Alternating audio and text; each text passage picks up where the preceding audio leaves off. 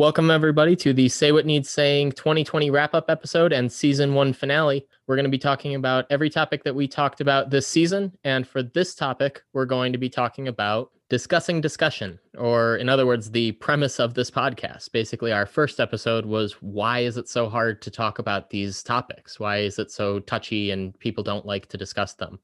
I mean, I think my my take hasn't changed too much since the beginning, but it's been more reinforced. I think that, you know, these topics are super important. They're super critical and important to people, but they're personal, they are sensitive and oftentimes are really deeply held beliefs, right? And things that are critical to to people's worldview. I don't know. I think that's that's why I think that people aren't willing to really talk about this stuff. What about you?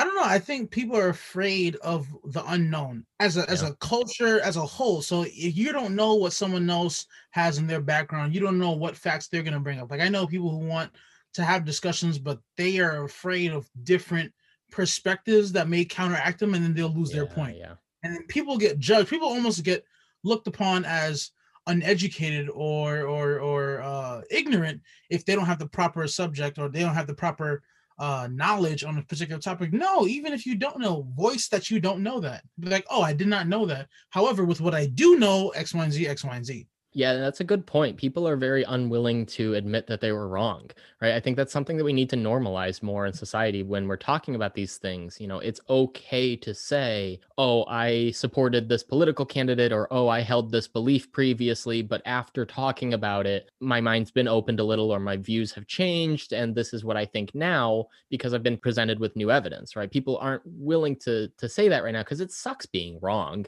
and for something like politics, religion, or culture, you know, being quote unquote wrong on something like that, it's tough. It's it, it's hard to accept and talk about at that point.